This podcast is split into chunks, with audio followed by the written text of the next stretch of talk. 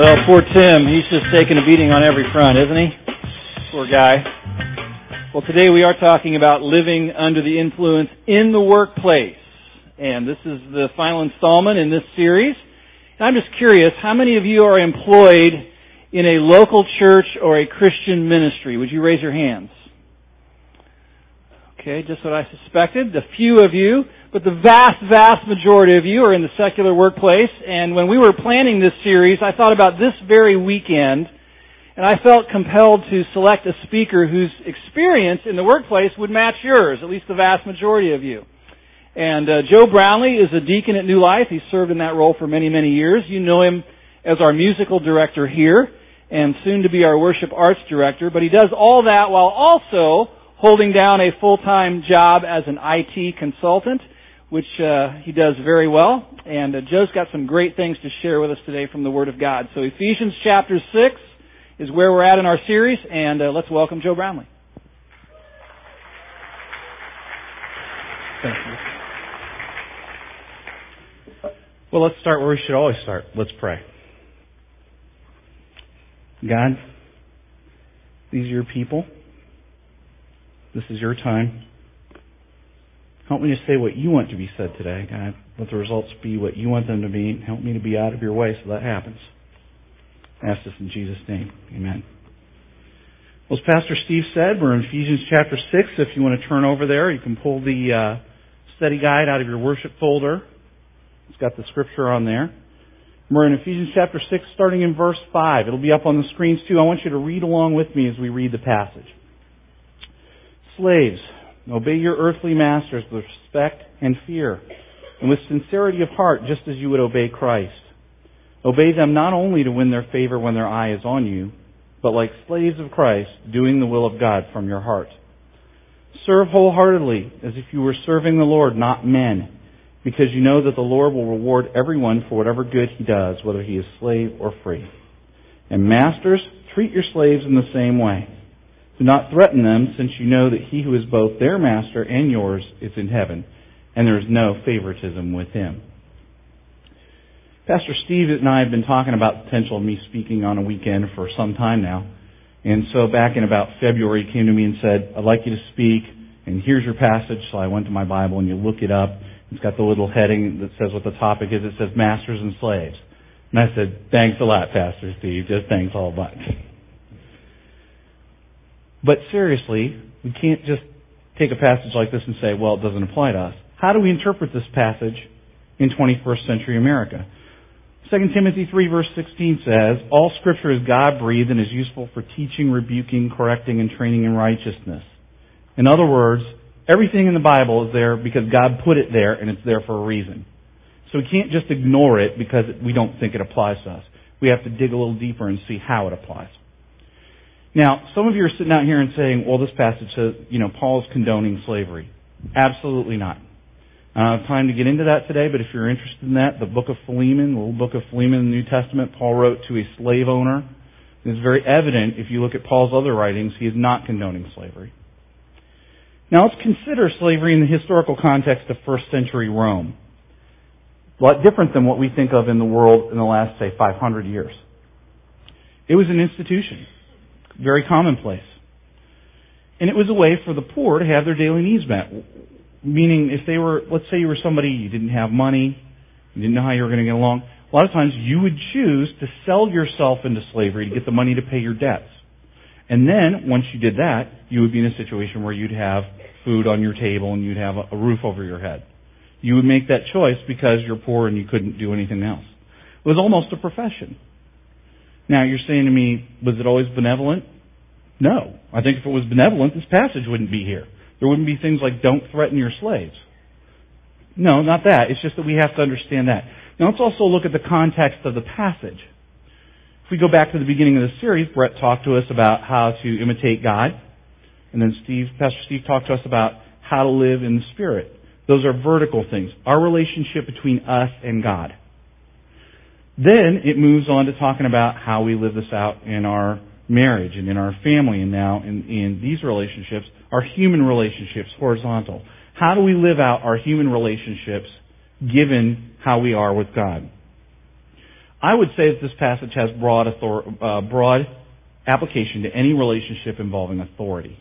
Whether you're under authority or whether you're exercising authority, I think this passage applies to that.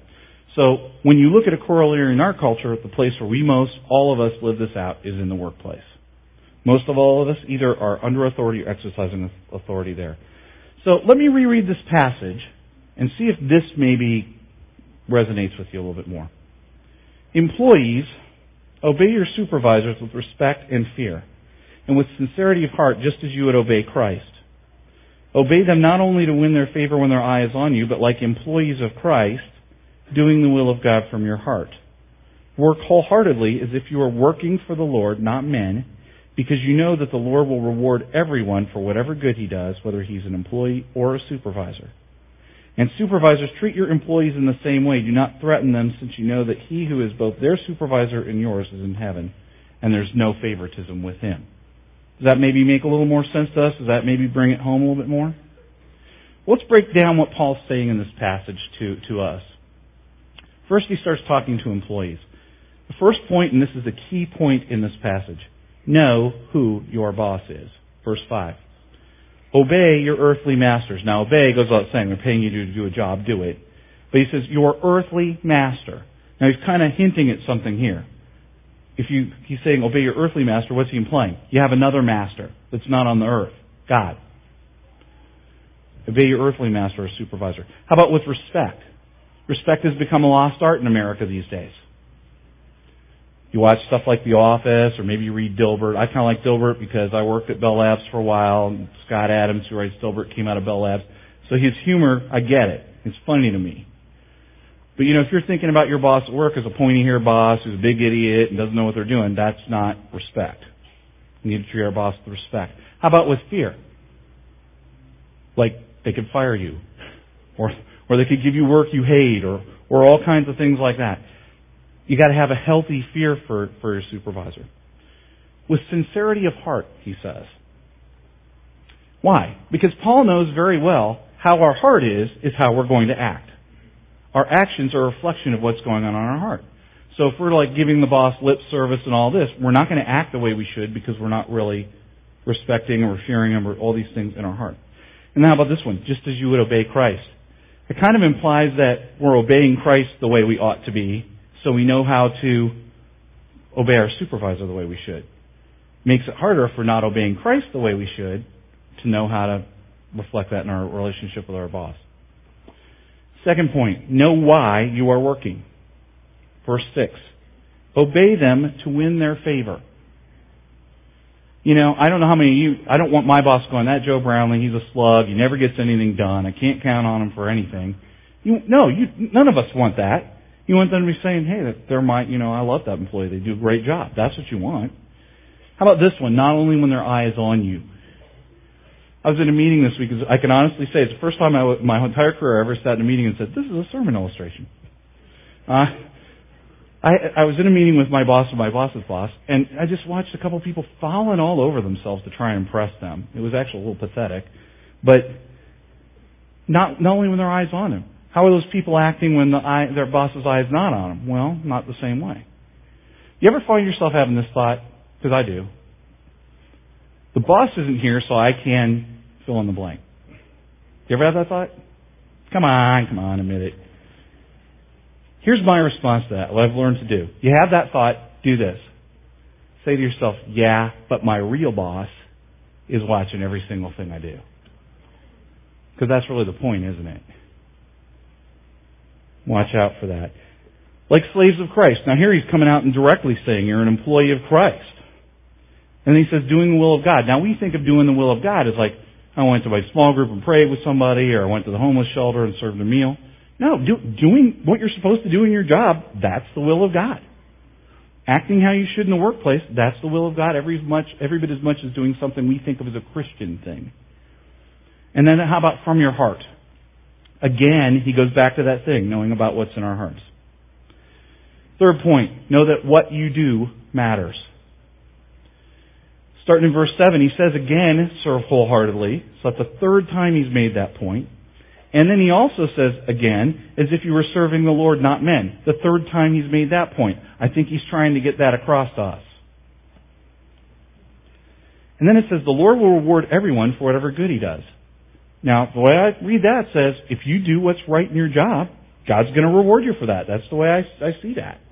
If we're doing good in any aspect of our life, God's going to reward us for that.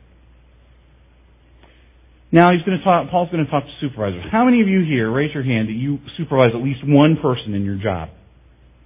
Yeah, lots of us. Lots of us do.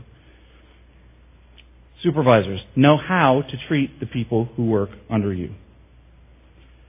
Paul says, treat your slaves or employees in the same way. In the same way as what? Well, I think clearly he's referring back to verses 5 through 8. How about with respect? How about with sincerity of heart? Not giving them lip service. How about it, how about this one? How about if you as if you were managing Christ, not men? How would you treat Jesus if he worked in your group that you supervise? Differently than the people you supervise now? How about not only when their eye is on you? You know, are you saying bad things about them behind their back, that kind of stuff? Doing the will of God. It's the will of God that you exercise your authority in the right way, and God will reward you for that, just like them. And the last thing I see from this passage, know where your authority comes from. Supervisors, this is a key point for you. Paul says, he who is their master or supervisor and yours. Romans 13.1, if you ask me, it's the key verse in the entire Bible about authority. It says this, Everyone must submit himself to the governing authorities. For there is no authority except that which God has established. The authorities that exist have been established by God. Now, we think about that with government, and, and this passage does talk about government, but what's it saying? It doesn't matter what the authority is, authority comes from God. It's been delegated there by God Himself.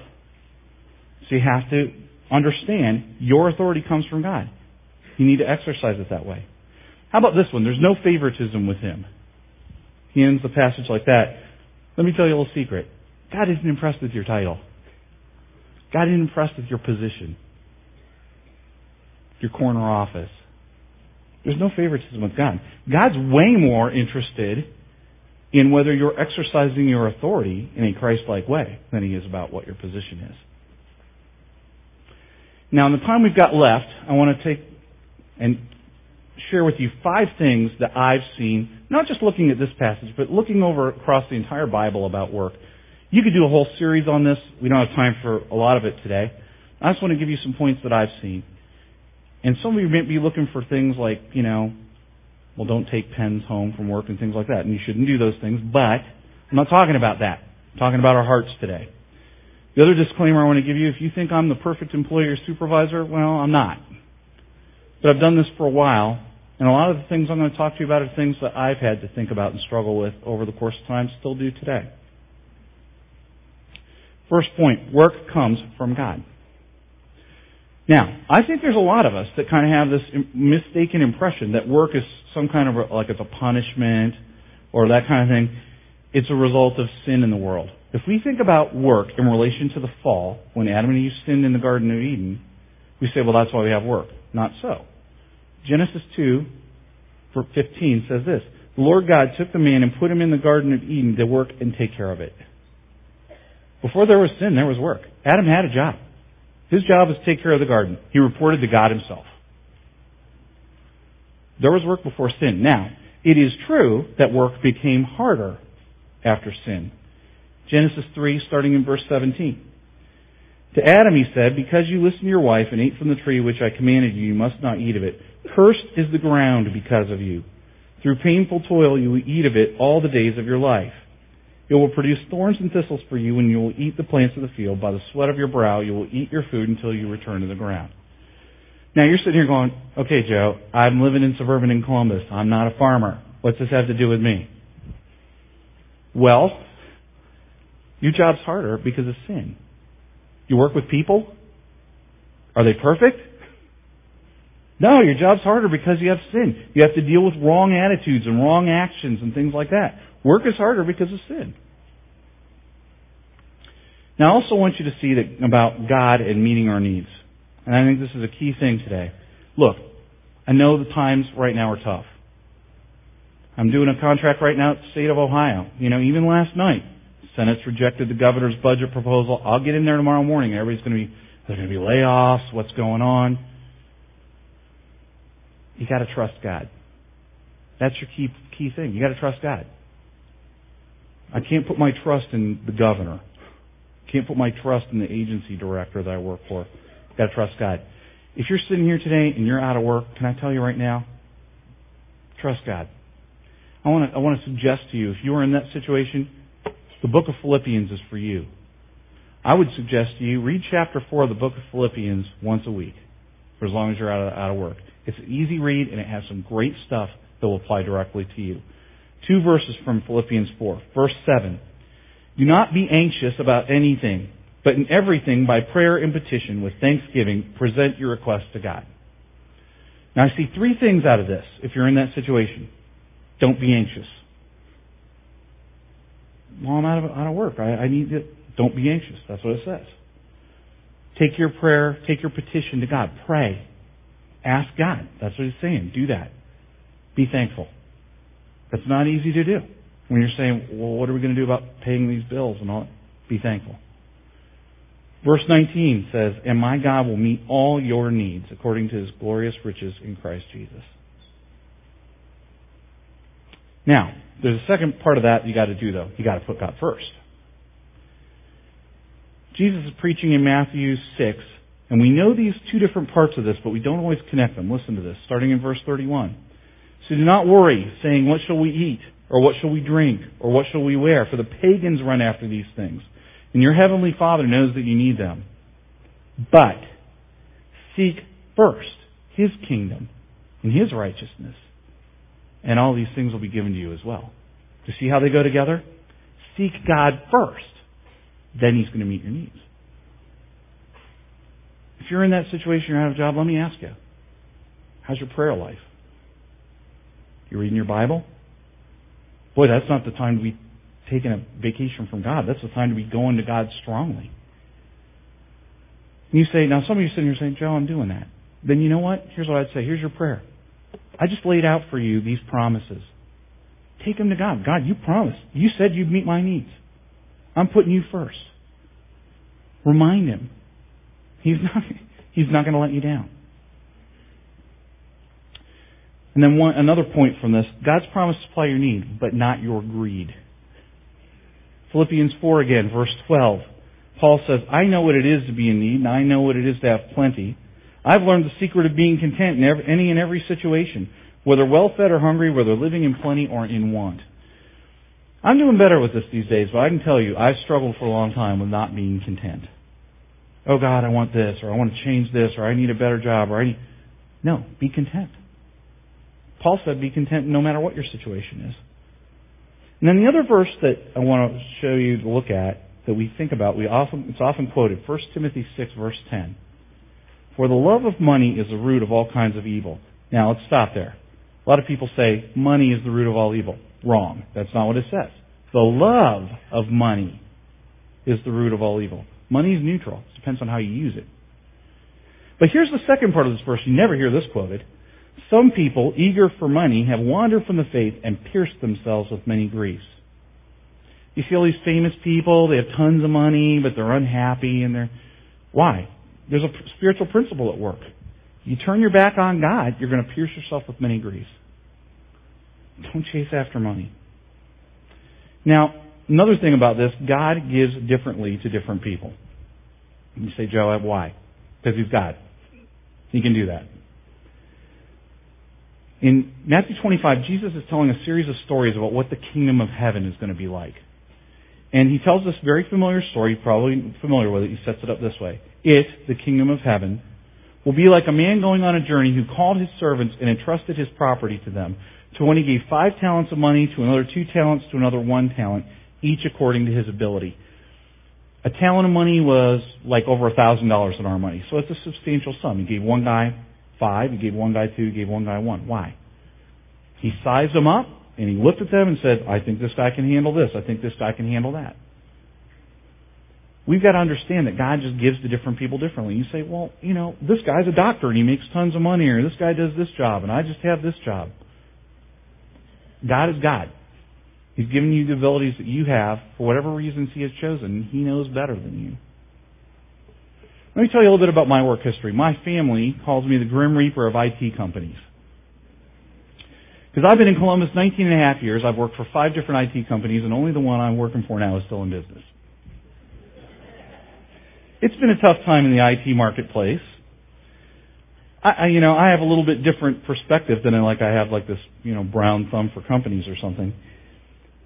I'm not one to just jump at a different job. I've always kind of stayed maybe longer than I should someplace. And I'll only move when I feel like, you know, something's really drawing me. A lot of times God has done that. And I feel like what's happened is every time I've made that move, I've gotten out before something bad came down the pike and the company had problems. Why? Not because of me, because of God. He opened the escape hatch and I went out. You got to trust God in those bad situations. Let me tell you a story about this. 2002, uh, I was working on a long-term project for a company and they ended it a year early. And suddenly I was out of work. It was tough times in the IT uh, industry then. Um, the, the dot-com bubble had burst. The Y2K thing was over. And back in the 90s, if you were breathing, they were hiring you. Once you got past Y2K, it was a different story. A lot of people didn't have jobs because there just weren't the jobs to be had anymore. And so it was a tough time looking. Everybody I talked to said, there's this company, you need to talk to them. They have tons of money. They're doing great work. You're a perfect fit for them. You need to go talk to them. So I got an interview with them and, and, I, and I went to talk to them. Well, the guy that they had talked to me, now here I am, I like at that time, nearly 25 years experience in the industry, was a guy with four or five years experience. That, something doesn't add up there. That's just not the way it's normally done. So as I talked to him, I evidently had said something, I don't even remember this, but I'd evidently said something. He asked me about the project I'd come off of.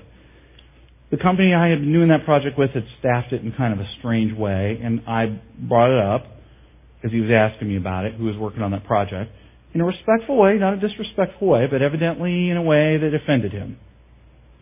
And so um, when the recruiter called me up, it's like, they're passing. I'm like, they're passing? I'm like the perfect fit for this job. That doesn't make any sense. I'm like, God, what's up with this? I'm out here looking, I'm trying to do things the way you want me to do. What are you doing?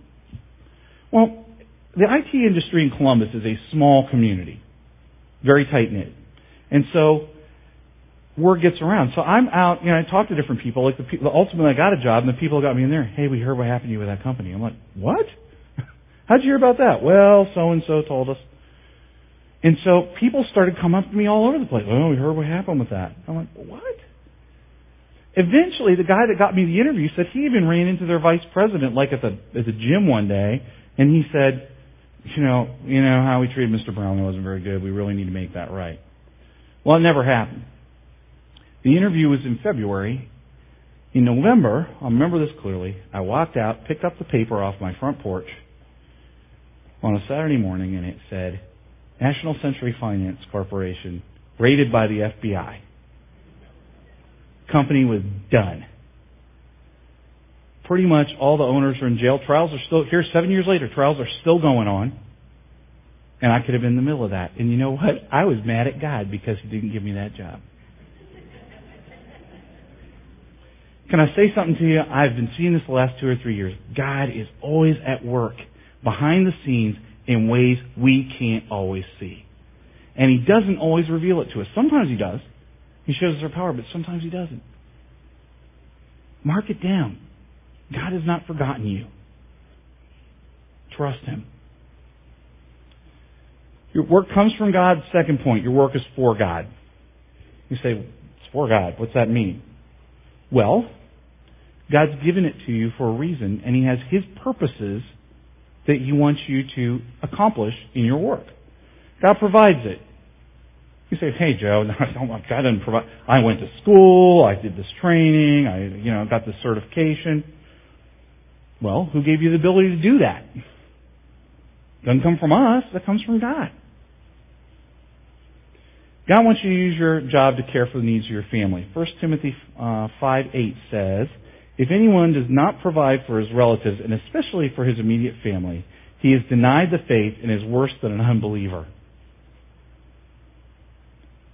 Know, how many people are, you, you hear stories like, well, you know, I'm saving up for this boat.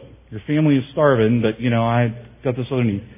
That God has given you your job to provide for your family. That's got to come first. Be thankful for your job. Maybe in these times it's a little easier than in other times. Ecclesiastes chapter 5, verse 19, and I've read the whole book of Ecclesiastes. Solomon is the wisest man that ever lived. He has tons to say about work. He says this, Moreover, when God gives any man wealth and possessions and enables him to enjoy them, to accept his lot and be happy in his work, this is a gift from God. You say, well, I'm not wealthy. I'm not, well, I don't know. Some of you guys have been on overseas mission trips. I would say all of us are wealthy compared to a lot of people in the world. Be thankful for your job. Don't gripe. Now, you, you think that the verse that would come to mind for a lot of people, Philippians 2.14, do everything without complaining or arguing. Okay? I like this one, Ecclesiastes 10.20. Do not revile the king, even in your thoughts, or curse the rich in your bedroom, because a bird of the air may carry your words, and a bird on the wing may report what you say. Been there? I have. Don't gripe. You know, those of you that know me, you know, I have kind of a sarcastic sense of humor, and I have to be careful about that. And, you know, especially in my younger days, I just thought it was hilarious to gripe about my job all the time. Don't gripe. The results will not be good. That's not what you want to do. Be under authority. We talked about Romans 13.1, talked about where authority comes from. Listen to this, Romans 13.2. Consequently, he who rebels against authority is rebelling against what God has instituted, and those who do so will bring judgment on themselves. Be under authority. You know, you're doing your job, they pay you to do that job. Be under authority. God has delegated authority. In whatever situation you're in, God has delegated that authority to them. Be under the authority. You're not just rebelling against your boss, you're rebelling against God Himself. You say, well, Joe, you don't know my boss. My boss is this and that. Look, I've been working in the IT workplace for almost 30 years now. I've had my share of bad bosses. Let me tell you about one of them. Tom. Tom was a Taiwanese fellow who had been a university professor, started this company, and he was kind of funny sometimes. He he he was the master of mixed metaphors. He'd say things like, "We don't want to be caught with our pants down on fire," you know, stuff like that. he always has, you know, there's a whole like we kept the whole thing of all of his sayings. One time, we were doing a project for AT&T and we had some computers on loan from them and uh, we had some of our own. And so when they asked for their computers back Tom had our hardware tech take all the bad parts from all of our computers and swap them into theirs and send them back. And then here I am a young pup in my 20s sitting in that uh, in that meeting. He's in a staff meeting sitting at the end of the table proudly tells all of us guess how clever I am. Look what I did our director of marketing, not the most ethical guy himself, said, I can't hear this, got up and left. So here we are, Tom's sitting there at the end of the table, it's dead silent, everybody's looking at him. And he says, well, you know, sometimes we have to be a little dishonest. Let me tell you something. No, you don't. No, you don't. I left a job once when they asked me to lie to a customer. I didn't have anything else lined up. I quit. No, you don't. Don't do it. You want to talk about bad bosses? David, man after God's own heart. He had the worst boss in history in King Saul. You can read about it in the Old Testament. In 1 Samuel 26, starting in verse 7, listen to this. So David and Abishai went to the army by night. And there was Saul lying asleep inside the camp with his spear stuck in the ground near his head. Not so smart. Abner and the soldiers were lying around him. Abishai said to David, Today God's delivered your enemy into your hands. Let me pin him to the ground with one thrust of my spear. I won't strike him twice. But David said to Abishai, Don't destroy him. Who can lay a hand on the Lord's anointed and be guiltless? As surely as the Lord lives, he said, the Lord himself will strike him. Either his time will come and he will die, or he will go into battle and he will perish. But the Lord forbid I should lay a hand on the Lord's anointed. You got a bad boss? Don't take it in your own hands. Give it to God. Pray about it. God's in control. God can do whatever He wants with that boss. Take it to God. Third point, maintain balance in your work life. This is a constant struggle, and I speak from bitter experience on this. And a lot of you are probably in the same boat. It is a constant struggle. You know, Paul says in Acts uh, 18, he was, talks about being a tent maker at the beginning of that chapter. But I think if you went up to Paul, let's say you were meeting Paul, and you said, "Hey, Paul, what do you do?" He's not going, "Hey, I'm a tent maker." That's not what he's going to say. Paul would say, I'm a servant of the Most High God. I'm an evangelist. But I make tents sometimes to put food on the table.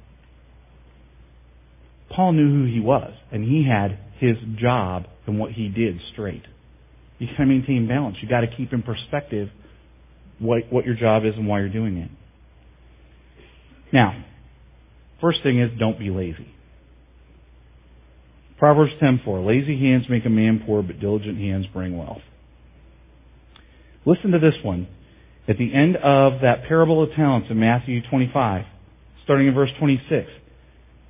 This is, this is Jesus telling this story. And he's going to talk about this master. The master is a picture of God. His master replied, You wicked, lazy servant. So you knew that I harvest where I have not sown and gather where I have not scattered seed. Well, then you should have put my money on deposit with the bankers so that when I returned, I would have received it back with interest. Then jumping down to verse 30, he says this, and throw that worthless servant outside into the darkness where there'll be weeping and gnashing of teeth. That's pretty harsh stuff. From where I sit, God doesn't take being lazy uh, sitting down. He's pretty serious about it. Don't be lazy. Do a fair amount of work for your pay. Do your best. Colossians 3.23, Paul talking there, he says almost the same thing he says in this passage. Whatever you do, work at it with all your heart as working for the Lord, not men. Straightforward. And can I say this to you? Don't just do the things you like to do well. This week I was working on a task at work. It's a task that I just don't like to do very much. And, you know, because I had to do a lot of it, it was kind of a struggle this week. But I prayed every day, God, help me today to go do this and do the best I can. And you know what? Met with our customers on Thursday and it was a great meeting and everything because it was a necessary thing. I don't like doing that part of my job, but it's important. You got to do it well. Don't just do the things you like to do well.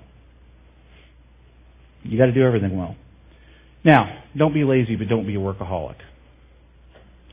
Let me tell you right now, if that's where you're going, the results will not be what you want. Ecclesiastes 2:21 For a man may do his work with wisdom, knowledge, and skill, and then he must leave all he owns to someone who has not worked for it. This too is meaningless and a great misfortune. I used to do this back in my 20s. I was bad about this, and you know, and I'd just be all upset. Well, I did all this stuff for you guys, and you don't even, you know, do anything. You don't even respect it. They're like, we didn't, we didn't ask you to do that stuff. Why'd you do it? The results won't be what you want. Let me also say this. The enemy uses working too hard to separate us from God. As I was preparing for this, I read this great quote. Kenny Luck, who was here for the men's conference back in April, in his book, Being God's Man in the Face of Temptation, he said this. The fact is, the battle is really inside us. What you crave sets up the battle with yourself, with others, and with God. James says that God resists people like that. Sadly, for most of us, the taste of the good life has created an unquenchable appetite. It drives the average man to work harder than God intended. The enemy uses these desires in us to mess us up, to get our priorities wrong, to forget who we are, to not understand how our job should be in relationship to who we are. You want to, if, you, if this is something you struggle with, there's a book, Overcoming Overload. Pastor Brian recommended this to me a while back. Great book. It's in the bookstore. They have some. By Steve Farrar. I used to look at working too hard as a badge of honor. Look how tough I am. Look how much I can get done. Look how smart I am. I read that book and listened to what Steve Farrar says in there from Scripture, pointed out to me, it's sin. It's sin. Guys, I'm going to talk to you for a minute. Listen to me. Work is not the substitute for being the leader in your family. You're going to tell yourself stuff like, well, I'm working for them. You know, I'm doing this. We need money for this. We need to better this. We need another car. We need. Listen to me. Your family needs you. They don't need more stuff. America's fallen apart because we work too hard in our jobs and we don't lead our families, guys. Don't do it. Don't go there. Too important. Your family's too important to do that for a bunch of stuff. Don't do it. Point four, supervisor, I want to talk to you for a minute. With authority comes responsibility. Now let me just tell you right up front here, God does not view authority the way we do. God views it upside down. Listen to this. This is Jesus talking, Mark 9, 35. If anyone wants to be first, he must be the very last and the servant of all. Next chapter, Mark 10, verse 42, Jesus talking again. You know that those who are regarded as rulers of the Gentiles lord it over them, and their high officials exercise authority over them. Not so with you. Instead, whoever wants to become great among you must be your servant. We think of authority as this thing to use, well, as a club to beat people over the head with, boss people around, stuff like that. It's not what Jesus said. You gotta use your authority to serve people. You gotta use your authority for good. God also holds leaders to a higher standard. Luke 12:48. From everyone who has been given much, much will be demanded, and the one who has been entrusted with much, much more will be asked. When you seek after that authority, realize there's a price. God's going to ask you at one point in that judgment, how'd you use that authority I gave you? You know, did you use it for good? Did you use it to serve people? You know, since authority is granted by God, you got to use it in a way that pleases God. I had a boss named Dennis when I first came to Columbus. Dennis had a big old corner office, the top of a downtown building, made a pile of money, had a house up in Muirfield. And I was a manager under him for a while, and I watched him do just nasty things to people. And when you'd ask him, Dennis, why'd you do that? Everybody quoted him. He said this all the time because I can. When the company went down the tubes, last I heard of Dennis, he was renting golf carts someplace, not living on a golf course. And I'll just say, the folks that I run into to this day that know him weren't exactly uh, broken up over what happened to him either, because he treated so many of them so badly. You got to use your authority the way God would. You know, how did Jesus treat people under his authority? Think about the disciples. He'd get frustrated with them. You know, Matthew at one point he's like, Are you guys so dull? He's going, Are, are you stupid? Are you listening to me? He'd get frustrated with them. But you know what? He taught them. He loved them. He served them. That's how we should be treating people who are under our authority. This is an aside for me. This is a thing I've kind of learned. If you're if you have responsibility in your job, and you have all the responsibility, they're asking you to do this, but they give you no authority. There's a word for that. I call that abuse. Don't don't stay in a situation like that. Think think very carefully before you do. Take that to God. Pray about that. If you're in a situation where they're giving you all this responsibility but no authority to do anything with it, it's not a healthy thing for you. I think you really got to seek God on what you should do in a situation like that. And the last thing I just want to say, authority can be burdensome. I know there's some of you, my younger days, I would, you know, oh, I want to be this, and I want to have this position, and I want to do this. There's a price to pay. I was a partner in an IT consulting company for seven years, and it was something I'd always wanted to do, and I learned a lot from doing that. And sometimes you have to make hard calls when you when you're in that position. We had a guy that we hired. He was a, a nice fellow, knew his family, been to his house. And when we interviewed him, I kind of took myself out of the interview process. My business partner, our best employee, in, interviewed him. And uh, he said all the right things, and he talked great. Everything was just good. Then we we hired him, and he couldn't do the job at all. I mean, he knew how to talk about it, but he couldn't do it. And so uh, we gave him chance after chance. I personally worked with him some, tried to help him, and it wasn't going where we needed to, and we have we knew we were going to have to let him go. And um, my partner said, "Do you want me to do it?" And I said, "No, I I think this is something I need to do." So I sat across that desk for him and let him go. Tried to do as gently as I could. He he didn't see it. He didn't get it. Now he'd been failing, but he didn't see it. It made it all the harder. I heard that his next job, he was there six months and they let him go too, so maybe he kind of started to see that there was a problem, but I'm just telling you, those are not easy things. You want authority? Okay. But realize sometimes you gotta make some hard calls and it's no fun. My last point. Can't separate your work life from your real life. You're saying, Joe, what, what are you talking about, your real life?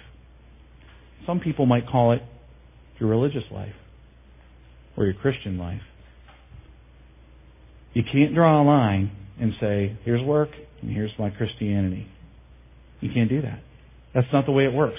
If you know who you are, just like I talked about Paul, and you know who you really are, you're going to realize you're God's ambassador in your workplace. God has a purpose for you there. You can't draw that line. Let me ask you, are you a different person at work than you are at home or in your neighborhood, roaming around the halls of New Life on the weekend? You keep God out of your work? Do people where you work even know you're a Christ follower? Are you one of those undercover Christians?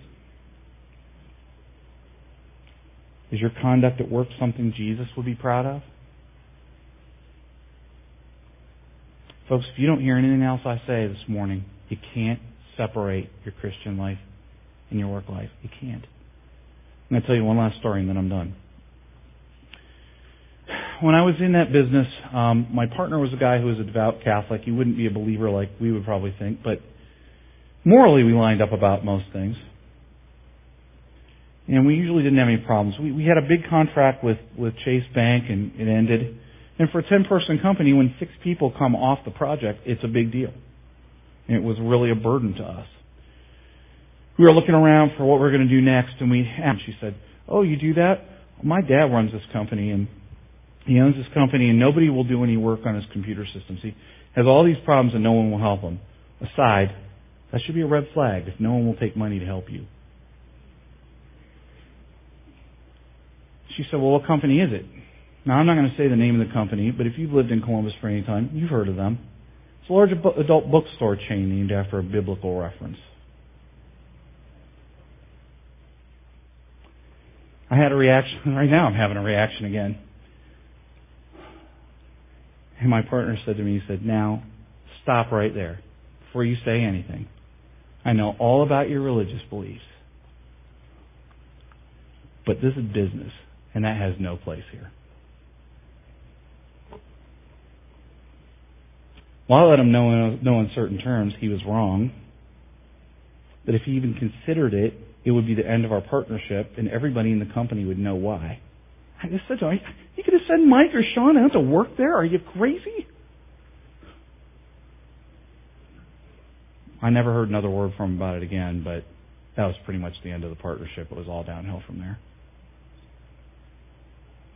Folks, listen to me. You can't separate who you are in Christ from who you are on your job. Because who you are on your job does not come first. You've got to put God first in all parts of your life, especially your work. Put Him first. Trust Him. See what the results are. Let's bow our heads.